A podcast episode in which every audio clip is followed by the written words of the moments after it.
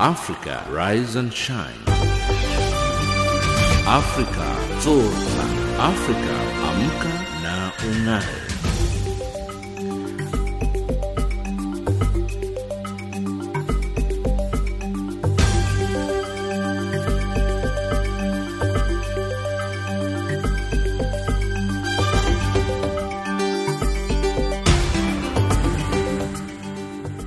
Good morning and a very warm welcome to Africa Rise and Shine. This is Channel Africa from an African perspective and we're coming to you live from Johannesburg in South Africa. We're on the frequencies 7230 kHz on the 41 meter band to Southern Africa and on 11925 kHz on the 19 meter band to West Africa as well as DSTV's audio bouquet channel 802. I'm Lulu Gabu in studio with Ann Musa, Tabiso Lohoko and Figileli Ngwati. In our top stories on Africa Rise and Shine at the hour, 15 candidates register for Zimbabwe's presidential elections and power restored in South Africa after widespread load shedding. In economics news, Kenya plans to repeal a law that caps commercial interest rates and in sports news, Egyptian striker Mo Salah fit to play in World Cup opener against Uruguay. But first up the news with Ann Musa.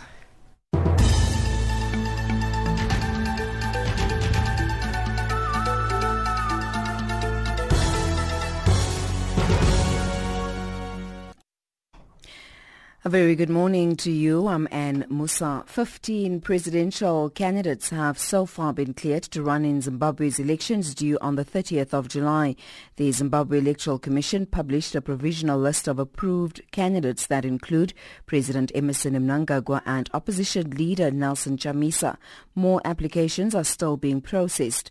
Justice Minister Ziyambi Ziyambi says the high number of candidates is due to the fact that the country is now in a new dispensation and enjoying democracy.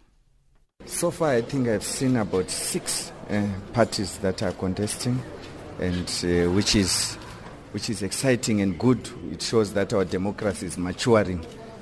In terms of independence, ZEC has all the powers conferred by the Constitution to ensure that the elections is free, fair, and credible. South Sudanese rebel leader Riek Machar has accepted an invitation from the Prime Minister of Ethiopia to hold talks with South Sudanese President Salva Kiir in Addis Ababa next week. Machar's spokesperson says the invitation will go a long way in building confidence in the peace process. Machar, who is under house arrest in South Africa, had been invited by the Ethiopian Prime Minister Abiy Ahmed to attend the talks on Wednesday. The talks will be led by East African blog IGAD. It will be the first time that Kiir and Machar meet since a peace deal between the government and Machar's rebel group fell apart in August 2016. International Press Freedom Watchdog Reporters Without Borders has issued a statement condemning Sudan's National Intelligence and Security Service. Sudanese security agents have confiscated entire print runs of three newspapers this week in what the media watchdog says is a new drive to gag press freedom in the African nation. One of the newspapers published a column that said President Umar al-Bashir's resignation might help in reviving the country's ailing economy. South Africa's Justice Minister Michael Masutha says he expects the reviewing of a law regarding the time limit of reporting sexual offences to be completed in less than the 24 months recommended by the Constitutional Court. On Thursday, the court upheld a High Court ruling that the act is inconsistent with the Constitution. Until now, the law did not allow victims of sexual abuse to press criminal charges 20 years or more after the offence. The ruling comes after eight women approached the court to reverse the law. They accused late philanthropist Sidney Frankel of sexually abusing them when they were children over 20 years ago. Masutha explains. It might actually not even be necessary for us to introduce a new bill. We might need to rerun a public consultation process uh, that is Parliament may have to rerun that process. Another option may be us to agree with Parliament to introduce a committee bill that substitutes the executive bill that's before Parliament, and that might just uh, make things um, shorter so that long before the 24 months, we have uh, something in place. And finally, at least 53 people were killed and some 229,000 others affected by tropical cyclone Sagar that caused heavy rains and flooding in Somaliland and Puntland in northern Somalia in May. Citing estimates from the local disaster management authorities in the two regional states, the United Nations Office for Coordination of Humanitarian Affairs said 50 people were killed in Somaliland while three lost their lives in Puntland. The UN Humanitarian Agency will be releasing about 3.5 million US dollars for response to the impact of the cyclone for Somaliland communities that were affected. And that's the news headlines at 8.30 Central African Time. Africa, rise and shine. Africa, zorka. Africa, amka na ungae.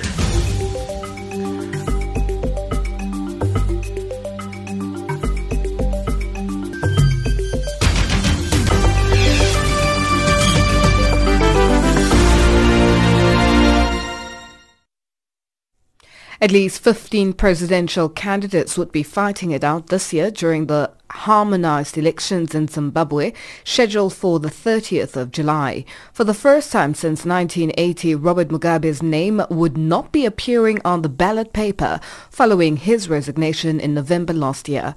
Meanwhile, his successor, Emmerson Mnangagwa, will be contesting against Nelson Chamisa of MDC Alliance, Joyce Mujuru and other lesser-known candidates. Simon Muchemwa reports from Harare. The waiting is over in Zimbabwe as the elections body announced on Thursday 15 candidates have entered the presidential race. Zimbabwe has more than 130 registered political parties, but due to the fact that some smaller parties formed coalitions with popular political parties, few candidates were nominated. On one hand, ZEC was demanding 1,000 US dollars per candidate 10 signatures from registered voters per province per candidate in the presidential race, making it very difficult for some candidates to contest. The attention was, however, on the successful nomination of President Emmerson Mnangagwa from ZANU-PF and 40-year-old Nelson Chamisa of the MDC Alliance. The two fielded their papers successfully before midday, then followed by Joyce Mujuru, Thokozani Khupe, and others. During the nomination court session, ZEC chairperson Justice Priscilla Chigumba expressed satisfaction over the entire process. The process for the nomination of those who are aspiring to be members of parliament. Um, however, I did take note because I did a tour of uh, um, Harare and Chitungwiza and Epworth that uh, those who are as- aspiring for council, there's a bit of a challenge there as you know, there is no um, monetary fee, and uh, I found that uh, there are quite a lot of aspirants for council. So um, I am anticipating that for all those courts that are sitting to take papers from um, potential nominees for council, they will sit probably past 10 p.m. today. Otherwise, I'm relatively happy. We did have a few incidents of um, allegations of intra-party violence, and I was quite confident uh, because we had adequate numbers of uh, Zimbabwe Republic Police to take care of that. So overall, I'm fairly happy, and I'm very, very happy with the performance uh, by the Zimbabwe Electoral Commission and our staff. Justice Minister Ziyambi Ziyambi, who was also filing papers for ZANU-PF, Mnangagwa said the high number of candidates was due to the fact that the country is now in a new dispensation and enjoying democracy. So far, I think I've seen about six uh, parties that are contesting, and uh, which is which is exciting and good. It shows that our democracy is maturing. In terms of independence, ZEC has all the powers conferred by the constitution to ensure that the elections is free, fair, and credible. While some independent candidates were not so happy with the process owing to the fact that ZEC is yet to avail the voters' roll, the ZEC boss said she was not aware of such a problem. This is despite a High Court order on Thursday compelling ZEC to quickly avail the voters' roll. I'm not able to comment on those because those are specific um, challenges which um, I'd have to be briefed on. But uh, what I can say with confidence is that a lot of people on the provisional voters roll, unless they were on the exclusion list, most of the people on the provisional voters roll have actually made their way onto the final voters roll. I'm not able to comment unless I am briefed on specific issues or specific cases. An independent candidate, a sculptor and musician, Brian Mteki, said it was relieving that Zimbabwe is now under some new leadership and that he managed to file his papers. Yeah, yeah, managed. This is a historic moment for me. Uh, I grew up from the humble streets of Highfields to challenge the highest office. So we thank the new uh, democracy in Zimbabwe that we are also managing to do this. So wish uh, for a better, improved Zimbabwe. Should you vote for Sekuru People have been told things already. Uh, I'm not going to say much. I'm saying using my connections. I'm a well-traveled person. I've been to America, I've been to Europe, so I'm just going to use my influence to change. Not only change, but to improve the lives of Zimbabweans. Meanwhile, as the presidential nomination was taking place in Harare at the High Court, in other provinces, aspiring candidates and councillors were also filing their papers. Reports of violence were received from some areas, but the police were vigilant and managed to deal with such cases on time. What is worrisome, though, is the fact that both the ruling ZANU-PF and MDC alliance face the challenges of registering more than one candidate in one area, a move that is likely going to confuse the electorate. For Channel Africa in Harare, Zimbabwe, this is Simon Muchemwa.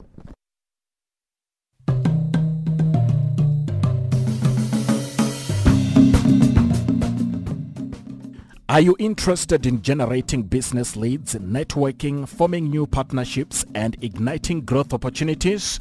Then you will be interested in the Vision 2030 Summit themed Skills, Economic Growth and Investment, the summit takes place from the 20th to the 21st of June at Emperor's Palace in Ekurhuleni, South Africa. Speakers include Bonang Mohale, Tsidiso Matuna, Nomalungelo Gina, Sai khanyisile Koyama, and Risenga Maluleka.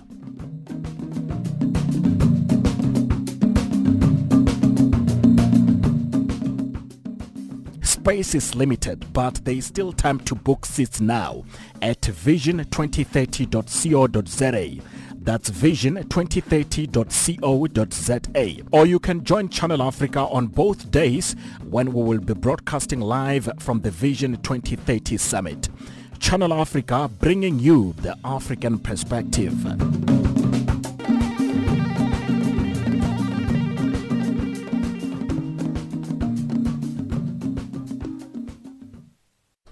More than 200 refugees living in refugee camps in Kenya have presented a rare performance titled Try My Shoe ahead of commemoration of the World Refugee Day held every year on the 20th of June. The refugees were drawn from various refugee camps in Kenya by the London-based human rights organization Amnesty International shared a platform to present stories through poetry and music. James Shimanyula attended the performance and prepared the following report.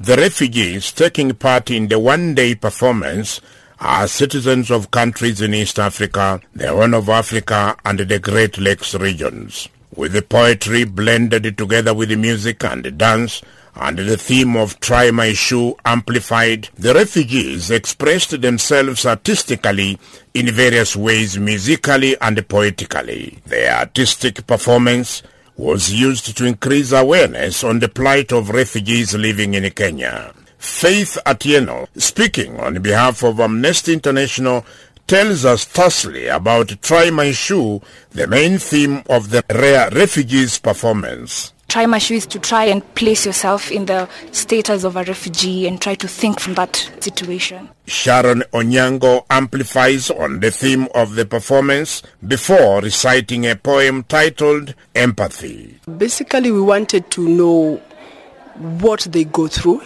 in, in the country where they're being hosted.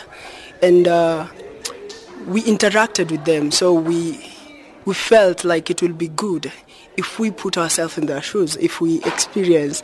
And uh, from what we've gained from the interaction we've had, they, there's a lot people assume about them, which is not true. Like uh, many are being assumed to be terrorists, other are being assumed to be lazy. Well, in other, basically what they are telling us, get to know us first before you can judge us. Can you kindly just recite a poem and then we talk about it? I'd call it empathy. So, before you mistake her, break fast from your selfishness. Take a break fast from your busy, perfect life filled with comfort, having too much abundance to spare, having none to care but your own, or rather only to those you know. You're quick to judge. Stop. Breaks fast. Take your time to know her for who she is. Yes, she is a refugee with common interests like you. You both camp, but her camping, her camping is a shelter she treasures. You come too, but just for pleasure. She lacks identity in your nationality, so you tag her with war, insecurity, and brutality as if she doesn't deserve any humanity.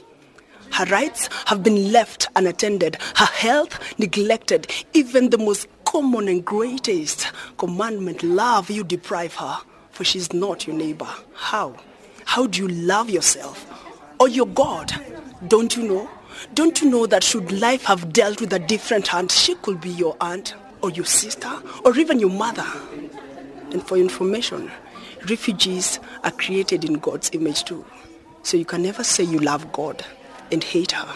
Thank you. Wonderful indeed. Very articulate and with the breathers in between poem you are reciting is punctuated with very good um, anecdotes that uh, imply that uh, refugees are people plunged into a plight that will never end and they need sympathy and probably to steal your own word empathy when you say empathy or sympathy what do you mean to the listeners that are hearing you, that have heard your poem as you recited. Can you just amplify very, very quickly on those two words?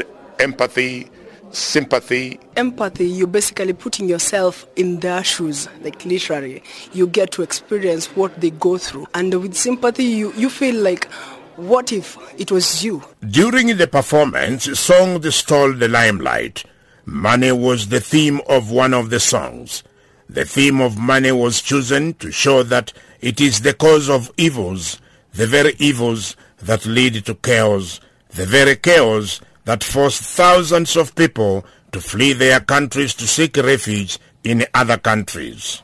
Listen to what follows as I interact with the singers and the composers of a song titled Money. I am poet Kenny, Kenny Kibet. I'm Jesse David. I'm Abdurrahman Sigilai. Sigilai is on the drums, Jesse is on the guitar, and Kenny is standing here with me. Now, start your things. In between, I'll be crossing to ask you questions. Can you sing the first song?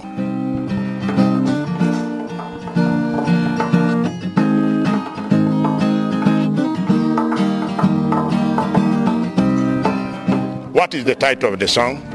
It's called Money. Money. Money. Pesa.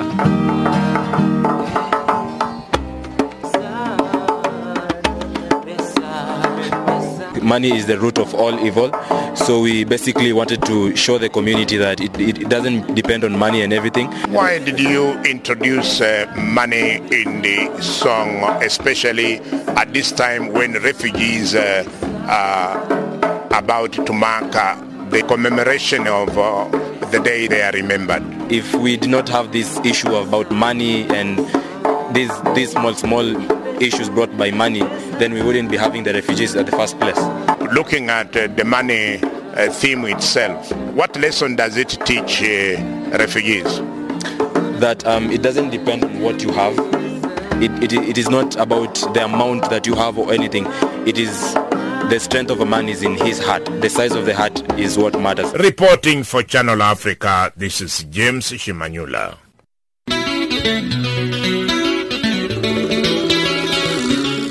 Habari. Ethi se mache. Mingabo. Baoni, Kedu, Mbote, Ndemne, Bonsoir. Join me, Richard Mwamba, for a music show on Channel Africa called Africa in Song every Saturday and Sunday from 18 to 20 hours Central African Time. Africa in Song, Saturday and Sunday from 18 to 20 hours Central African Time.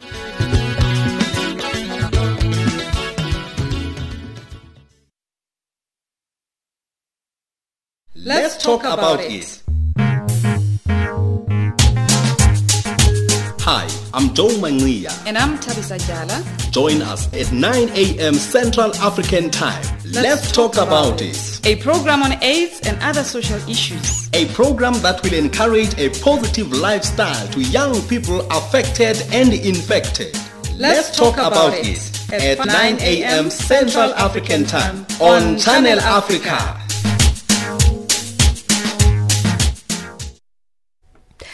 It's 8.21 Central African time and you're listening to Africa Rise and Shine. We're coming to you live from Johannesburg in South Africa.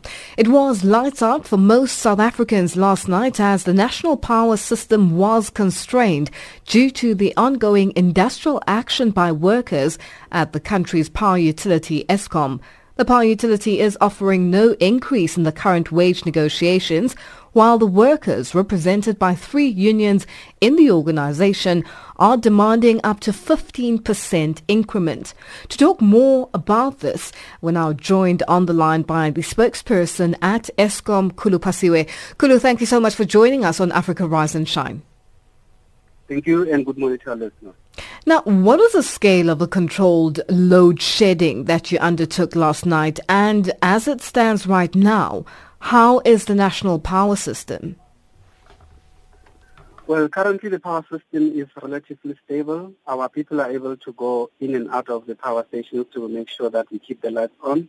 But yesterday, unfortunately, we had a situation where there was uh, this wildcat uh, industrial action and many of our people who are not part of this industrial action were intimidated and some of them even being attacked at their own houses before they could even report for work. So all of that sowed uh, some kind of panic and uh, uh, fear. And also you had some of our own people who went into some of these power stations and started uh, um, fiddling uh, with uh, some of the electrical equipment, which ultimately resulted in some of the breakdowns and unfortunately, late in the evening, as the temperatures began to drop, then unfortunately we were unable to, to meet the demand that led to the uh, implementation of stage John of load shedding. Khulu, now with just what you've said, from what you've just said, are there going to be any arrests made against those people? Are people going to be held to account?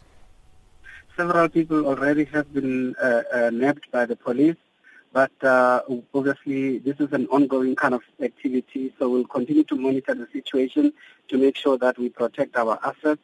But uh, it has to be understood that when uh, someone has been entrusted by the company and by extension by the government to go and work at a power station and make sure that you keep the lights on, and the very same person who has been given this responsibility is the one who is going to trip uh, the power station then clearly we have a big problem as a, as a nation, and therefore those things need to be addressed at a higher level other than Eskom.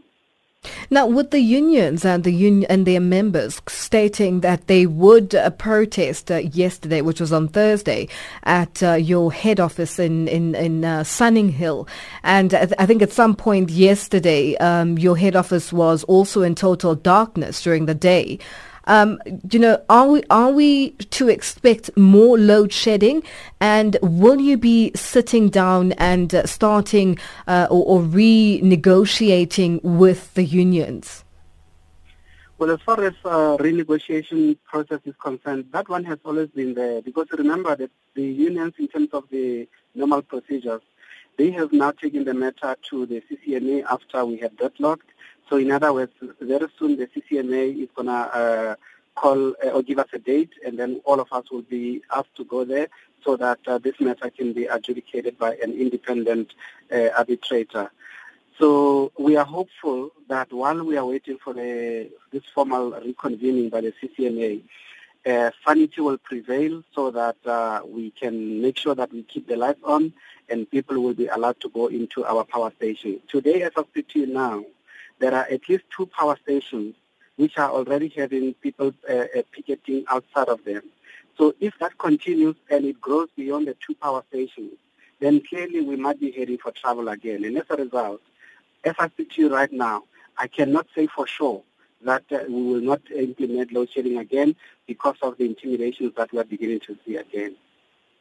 Now let's speak about the impact of uh, the um, you know load shedding, so to speak, or the situation um, you know worsening on the economy. What are you doing to try and ensure that this this doesn't happen? In terms of you know, you mentioned that the, the, there's a possibility. It hasn't been confirmed yet, but there is an impact economically. Indeed, load shedding is very expensive for South Africa as a whole. Some economists are claiming that uh, when there's load shedding, it uh, takes off about 100 uh, uh billion rand a day uh, when there's this kind of activity. So we are hoping that uh, um, um, um, sanity will prevail from today onwards so that people who are not part of this industrial action should go to work and do what they have to do to make sure that we keep the lights on. It has to be understood, and, uh, and we need to remind our, our viewers and listeners that out of the three unions here, it's only two that are, uh, uh, are engaging on these illegal uh, activities. And these two unions have uh, just over 20,000, 25,000 members between them. In other words, out of the 47,000 people who work for this organization, a big number of them, almost half of them, uh, are not part of this uh, uh, illegal strike action, and therefore, if things were equal, these people who are not part of this industrial action ideally should be allowed to go and work. And as a result, we shouldn't be even be talking about load shedding today. But unfortunately, because of intimidation and people also going to willfully uh, break down our, our systems, then clearly all of these things are compromising our ability to continue to ensure security of power supply. Is there a possibility of, uh, you know, um, Eskom uh, changing its stance on the 0% increment? Are you willing to meet um, the unions halfway? Well, yesterday the CEO did indicate that uh, we are going to go to the CCMA, so we're going to put our books and uh, information on the table to the new uh, or to this uh, independent uh, uh, um, arbitrator, and then we'll take it from there. Negotiations, by definition, are a give and take. So clearly, we are willing to influence and be influenced. Khulu, thank you so much for joining us. Uh, I'm sure we'll be getting further updates from you. Um, uh, that was Khulu Phasiwe, spokesperson for South Africa's power utility Eskom, just giving us an update of uh, the impromptu load shedding that took place in uh, the whole of South Africa um, yesterday. Africa, rise and shine. Africa, zorka. Africa, amka na unai.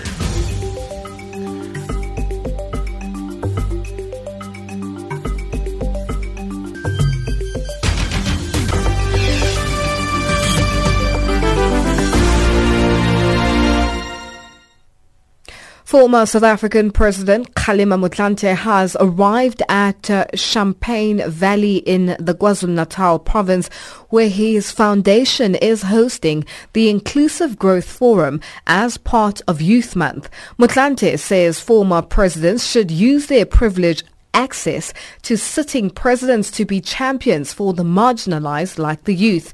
His foundation will engage thought leaders in response to South Africa's President Cyril Ramaphosa's Thuma Mina call.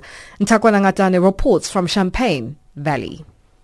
The Kgalema Motlanthe Foundation has been working off the radar, but the Thuma Mina call has given the former premier confidence to come out he has summoned statisticians, economists and the youth to a retreat.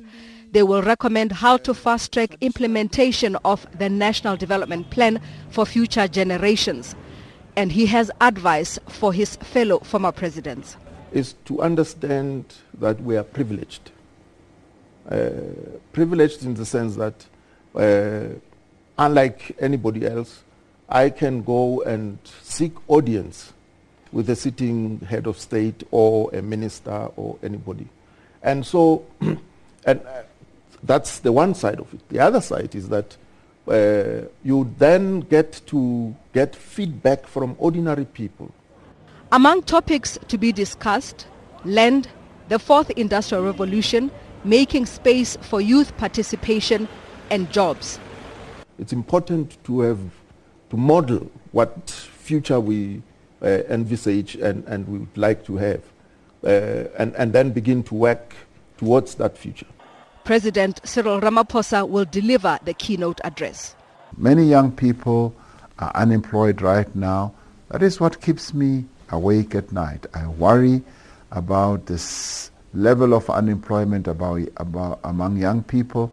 Motlanthe's high-level panel on land legislation said the need to beef up implementation for expropriation is bigger than the need to amend the constitution. He says for that implementation to happen across the board, the governing party should loosen its grip on government.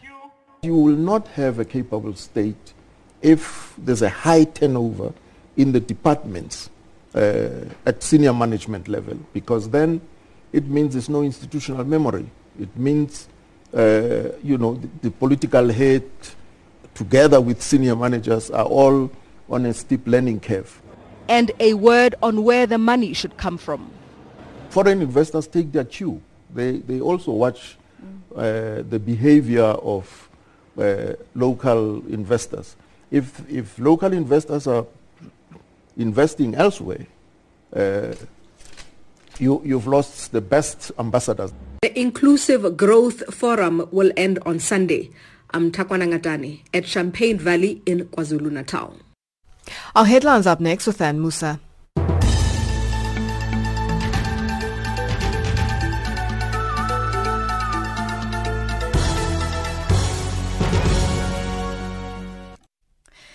A very good morning to you. I'm Anne Musan. The headlines 15 presidential candidates have so far been cleared to run in Zimbabwe's elections due on the 30th of July.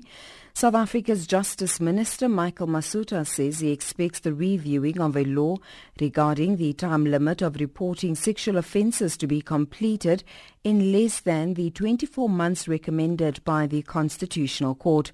And US President Donald Trump brands a lawsuit being brought against him and three of his children as a ridiculous case trumped up by what he calls sleazy New York Democrats. Those are the stories making headlines.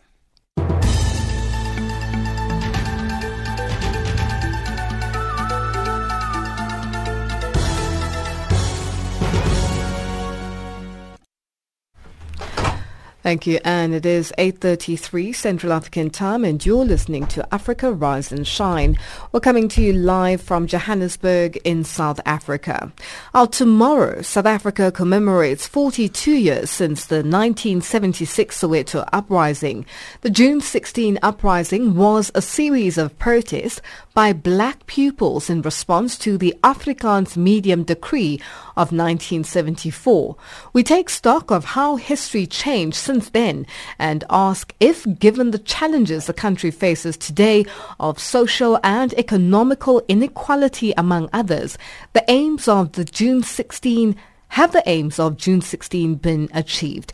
We are joined on the line by struggle icon Seth Mazibuko, who was the youngest member of the Student Action Committee that planned and led the Soweto uprising. Good morning, Seth, and thank you so much for joining us on Africa Rise and Shine. My sister Lulu, good morning and good morning to the whole of Africa. Now, Take us back very briefly. I know you, you probably asked this question all the time um, since those years and since the, the democracy. Take us back to that day, June 16 in 1976, and the events that led up to that day. You were there. Yes, ma'am. The day, the decision to even um, go into the streets on day June 16 was made after the South African Student Movement, SASM, uh, which was a high school body of um, of, of the black consciousness movement of the times, where leaders such as Steve Biko were critical in, you know, the whole movement of, you know, the liberation of the mind in particular. So some of us were in Southern, took from, you know, that teaching of the liberation of the mind. And central to that liberation of the mind was even the education that was given to us. And that education was the education of the oppressor called Bantu education, which was meant for blacks. So we had to free ourselves from this. So the decision was taken to support the schools that were already in boycott three months before that. And now coming directly to the day itself, Lulu, I hate all the time to talk about this because it brings tears and it, it, it takes me back and I've cried, I've done everything and because the one worst thing that happened that day is that, which I still regret, Lulu, to date, is that here I am, a child of 16 years, I was 16 years old at the time. I led South African children out of the classrooms to be mowed down by their own fathers who were the police. That, Lulu, to many of us were leaders at the time. And that still sits with us. It still sits with me. I still cannot forgive myself. It was that morning where the corpses of children were scattered all over. It was the morning when Mama Winnie Mandela, when Mama Sophie Tema, the, the voices are still here in, in our ears saying they're killing our children. And 400 and so children by the end of that week were either underground or were killed or in hospital. That is still living with us, and that still lives with me. Now, Seth, moving on, present day, today, would you say, in terms of um, the country, government, and its people, in honoring this legacy that you speak about so emotionally that you draw us as if we were also present there.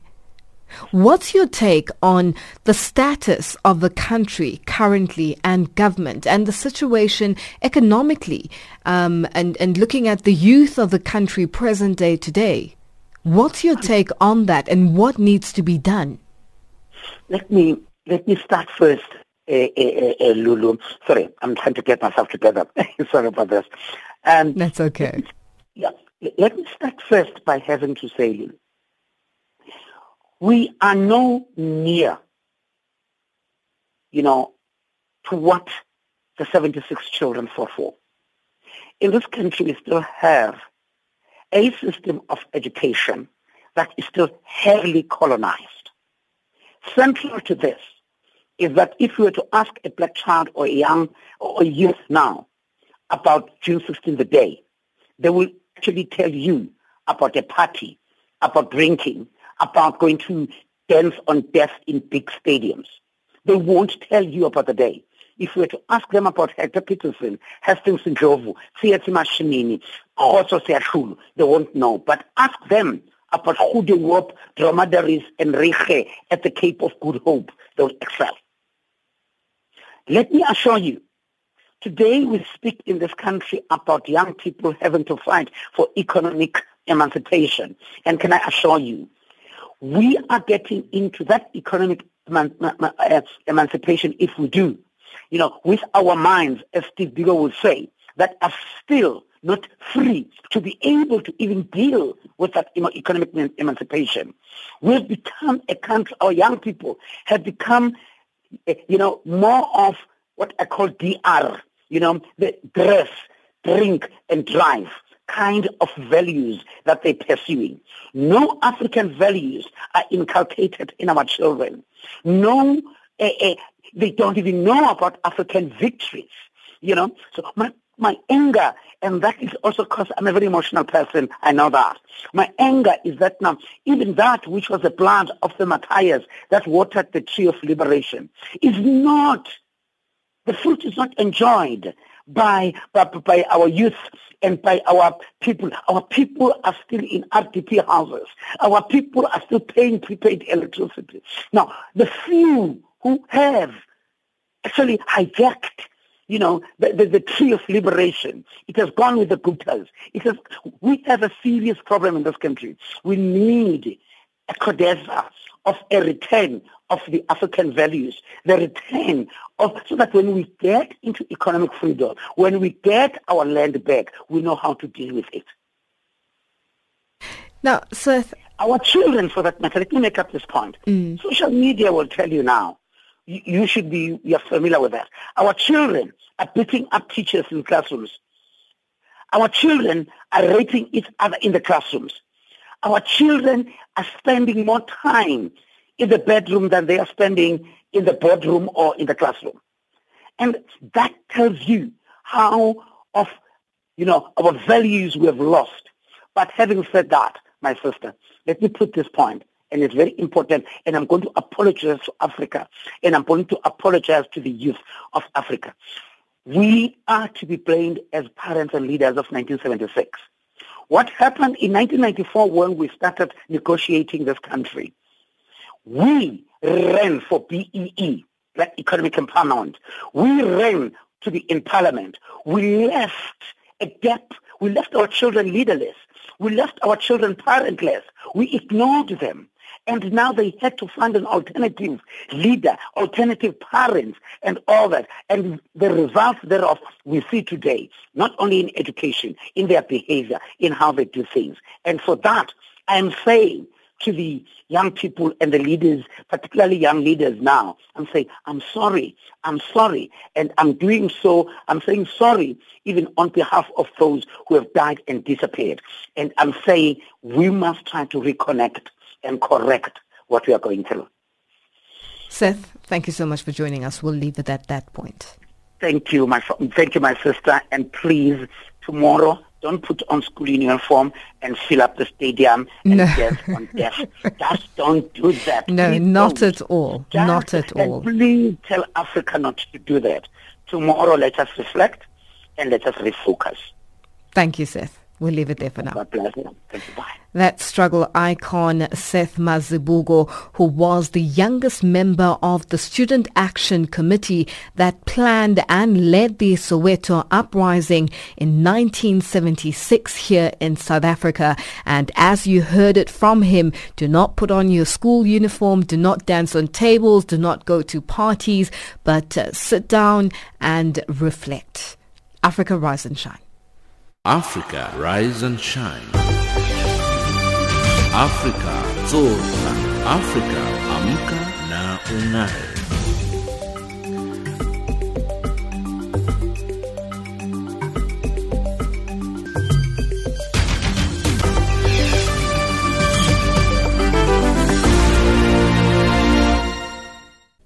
With the South African government catering to just 400,000 unemployed young graduates, street children and those without skills continue to face neglect and a grim future. Calling themselves the forgotten youth, these young people often shelter under the bridges of the country's highways. Some support a drug habit, irking out a living pushing trolleys of plastic bottles and scrap metals acting as unofficial car guards or just simply begging. Ndebo Mugobo caught up with the government agency responsible for the empowerment of young people, National Youth Development Agency of South Africa, and filed this report.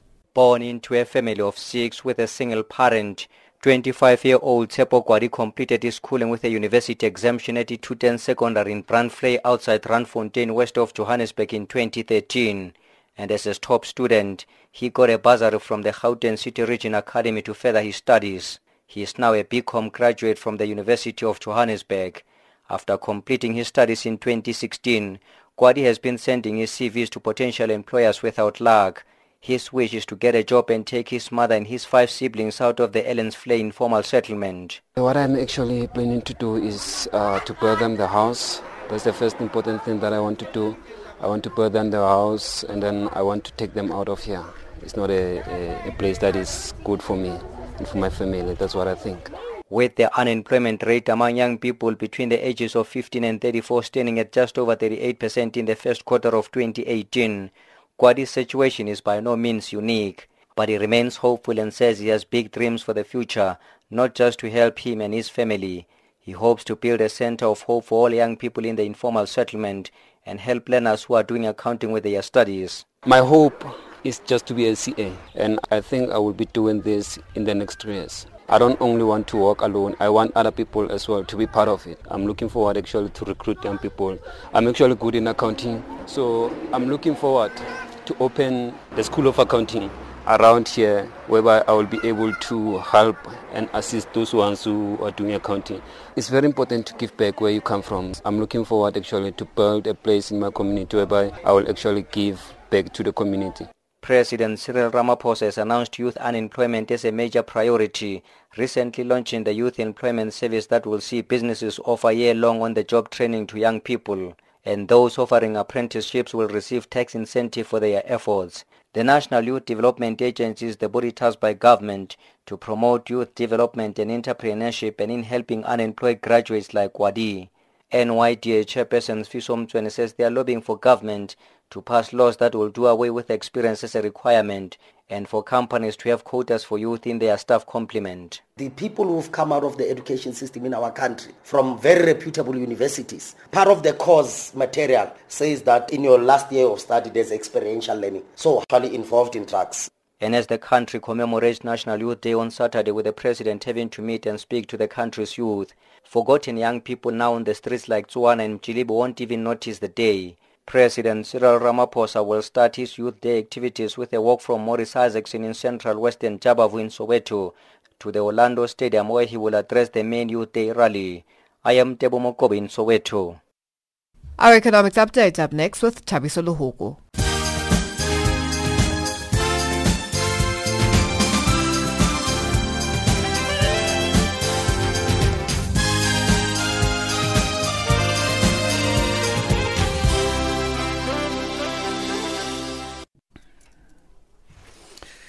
Good morning. You're listening to Channel Africa.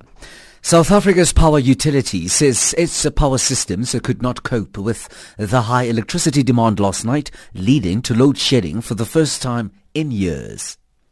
Eskom commenced with load shedding due to constraints to supply as a result of industrial action. Spokesperson Khulu claims the striking employees are intentionally sabotaging power supply. Well, last night, unfortunately, you also had a situation where our own people, our own technicians, were going around uh, the country uh, tripping off uh, some of our electrical installations, deliberately so, especially here in Johannesburg, but also we understand in other provinces as well. And also the fact that at our power stations, um, we couldn't uh, uh, um, have uh, coal trucks going in to deliver coal. And um, ultimately, we were left with no option but uh, to to, uh, to implement stage one of load shedding. Kenya's Finance Minister Henry Rotich says he will propose a repealing a cap on commercial lending rates as he presented a budget including a new tax on financial transactions. Private sector credit growth slowed sharply after lawmakers capped the amount of interest commercial banks can charge their customers at 4 percentage points above the central bank rate. Rotich targeted a budget deficit of 5.7% of gross domestic product for the financial year starting next month, less than the 7.2% budgeted for 2017-18. SoftBank Group has decided to invest 60 to 100 billion US dollars in solar power generation in India. The bank and the Indian government are expected to reach a formal agreement soon after final arrangements are made.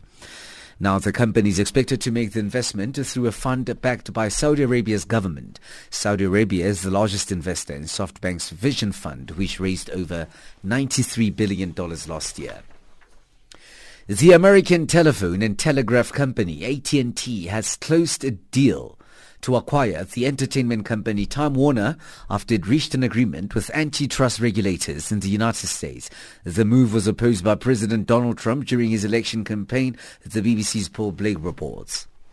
The $85 billion deal has been nearly two years in the making and brings well-known franchises like Game of Thrones, Wonder Woman, and CNN under the roof of America's largest pay TV provider. The deal kicked off one of the biggest U.S. antitrust lawsuits in decades when the Trump administration sued to block it from going ahead, saying that it would harm consumers. But AT&T argued it needed to acquire Time Warner to compete with online streaming services like Amazon and Netflix, and it was given the go-ahead to do so by a judge earlier this week. Mining production in South Africa has contracted for the second consecutive month year on year. Figures released by Stats SA show that mining production fell 4.3% in April after recording a 8.5% fall in March. The largest negative contributors to the decline were platinum group metals, followed by metallic minerals and diamond production. John Pieter Blanch is with uh, Stats SA. That the drop was largely a result in the decreased production of the platinum group metals that fell by 6.5%. This is also the fifth consecutive month of a year-on-year decline in platinum production. Gold experienced its seventh month of year-on-year production decline, falling by 5.7% in April 2018. In fact, most minerals experienced a year-on-year production decline in April 2018. Only chromium ore and coal were the notable exceptions, however. They both saw slight increases in production. The US dollar trades at 10.1 Botswana Pula. It's at 9.93 in Zambia. In BRICS currencies, the US dollar is trading at 373 Brazilian real, at 62.36 Russian ruble, and at 67.57 Indian rupee. It's at 6.39 to the Chinese yuan and at 12, or rather 13.29 to the South African rand. 74 pence British pound, 85 cents euro. Gold $1,301. A platinum $905 per ounce. At the price of Brent crude oil is at $75.81 a barrel. Channel Africa from an African perspective. I'm Tabisoto Hoko and it's Friday.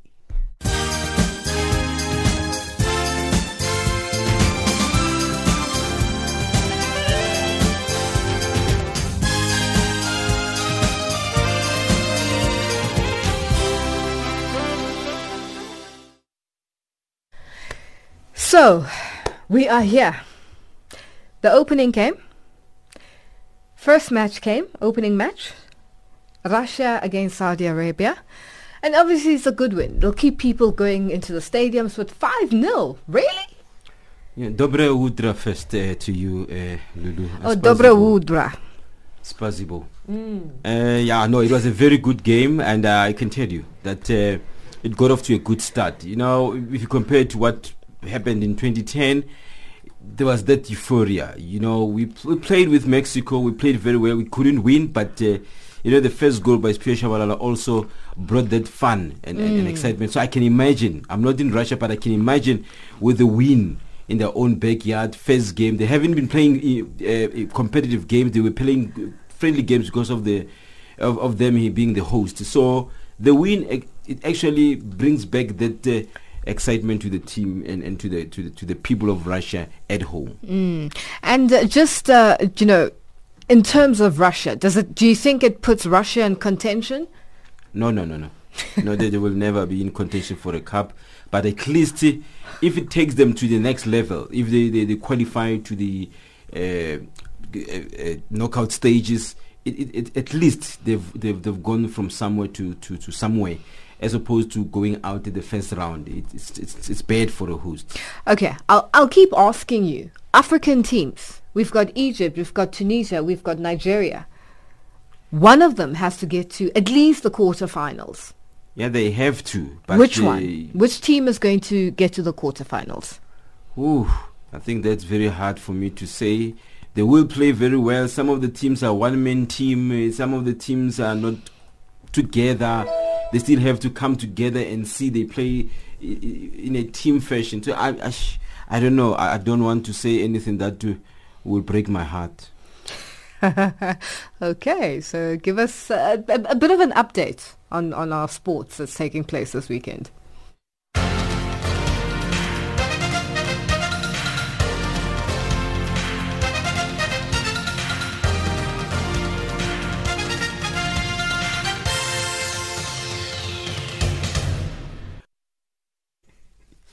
I'll start by saying Dobra Hutra now. Um, the mood is Russian. The 2018 FIFA World Cup got to a, to a five-star start in Moscow, and Russia yesterday when the host humiliated Saudi Arabia 5-0. And our SABC sports journalist Willem Bule is there and has this report.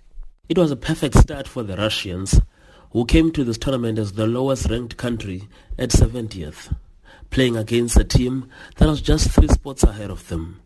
The hosts didn't waste time, opening their goal scoring account inside the first 12 minutes of the game through Yuri Gazinsky's header.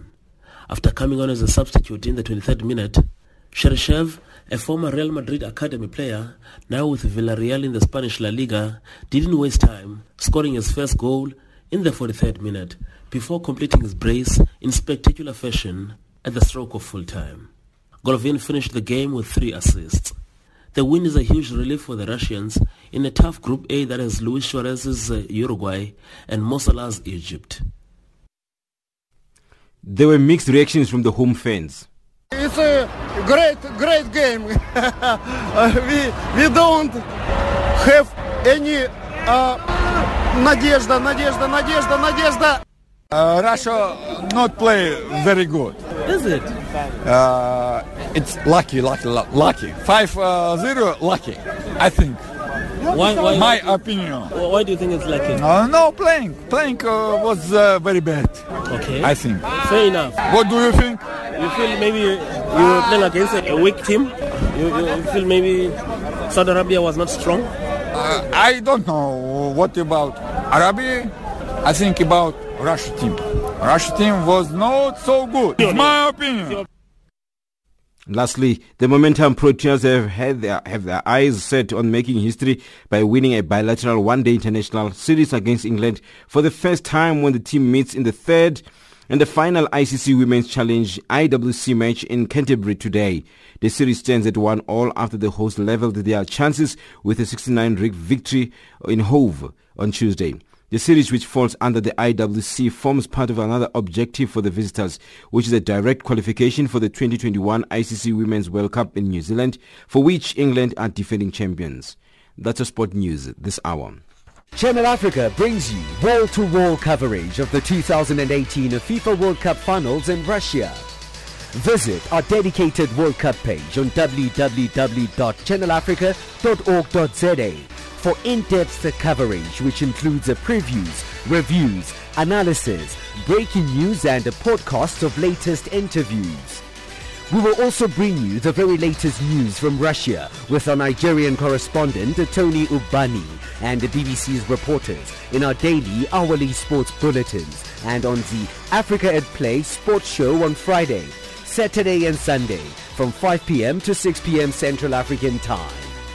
Channel Africa, your home of the 2018 FIFA World Cup Finals. Africa, rise and shine. Africa, zorka. Africa, amka na ung'are. That wraps up Africa Rise and Shine for this week. From myself, Lulu Gabu, producers Pumuzo Ramagaza and Selina Ndobong, technical producer Mario Edwards, and the rest of the team. Thank you for joining us. For comments about our show, send us an email at info at channelafrica.org, WhatsApp on 277 63003327 or tweet us at Rise Shine Africa. Taking us to the top of the hour for the news on the frequency 7230 kilohertz on the 41 meter band to Southern Africa is Dumi and the Volume with a song titled A Tribute to the victims of the June 16, 1976 student uprising in Soweto and it's titled 76. Bye bye.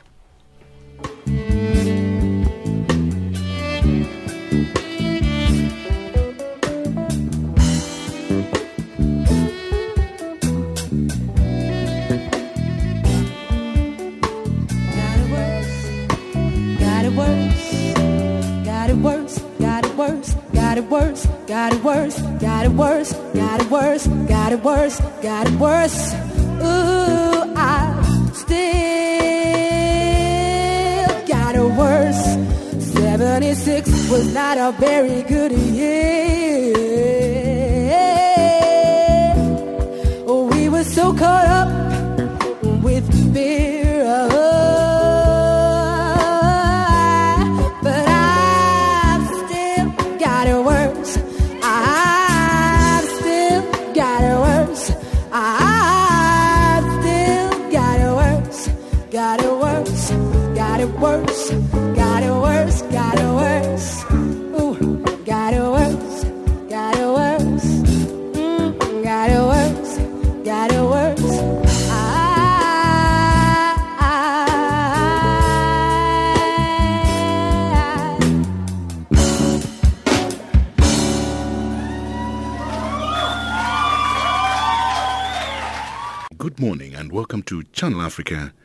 broadcasting to you from Johannesburg in South Africa.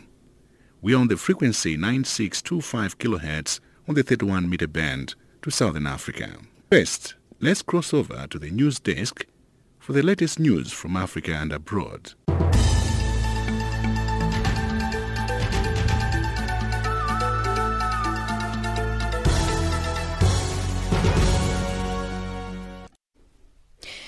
In the headlines, 15 presidential candidates cleared so far to run in Zimbabwe's elections next month. The International Press Freedom Watchdog condemns Sudan's National Intelligence and Security Service offensive against critical journalists. And US President Donald Trump brands a lawsuit against him and three of his children as a ridiculous case.